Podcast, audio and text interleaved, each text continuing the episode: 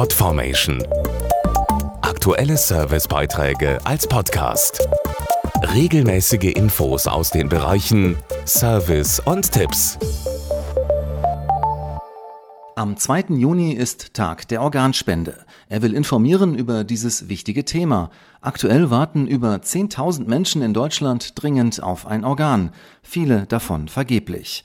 In kaum einem anderen europäischen Land ist die Zahl der Organspenden so gering. Auf der anderen Seite wird an dem Tag aber auch stellvertretend Danke gesagt. Denn das wollen die über 3000 Menschen, denen im letzten Jahr durch eine Organspende die Chance auf ein neues Leben geschenkt wurde. 797 Organspendern und ihren Familien gilt es aufrichtig zu danken. Durch sie konnten im vergangenen Jahr 2594 Organe transplantiert werden, die schwerkranken Patienten ein neues Leben ermöglichen. Dazu Birgit Blome vom Infotelefon Organspende. Einen Organspendeausweis auszufüllen ist eine sehr persönliche Entscheidung, unabhängig davon, ob man ein Ja oder ein Nein ankreuzt.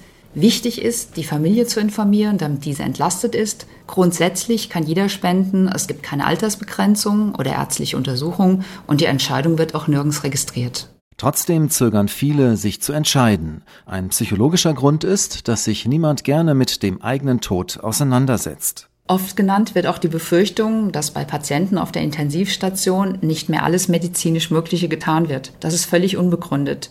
Zunächst geht es immer darum, Leben zu retten. Die Ärzte auf der Intensivstation haben auch nichts mit der Organentnahme und Transplantation zu tun. Erst wenn der unwiederbringliche Ausfall der Hirnfunktion von zwei Fachärzten unabhängig voneinander festgestellt wurde, wird über das Thema Organspende gesprochen. Für eine Entscheidung braucht es Informationen. Die gibt es beim Infotelefon Organspende, einer gemeinsamen Einrichtung der Bundeszentrale für gesundheitliche Aufklärung und der Deutschen Stiftung Organtransplantation.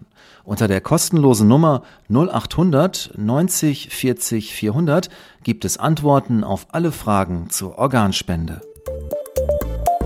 Podformation.de Aktuelle Servicebeiträge als Podcast.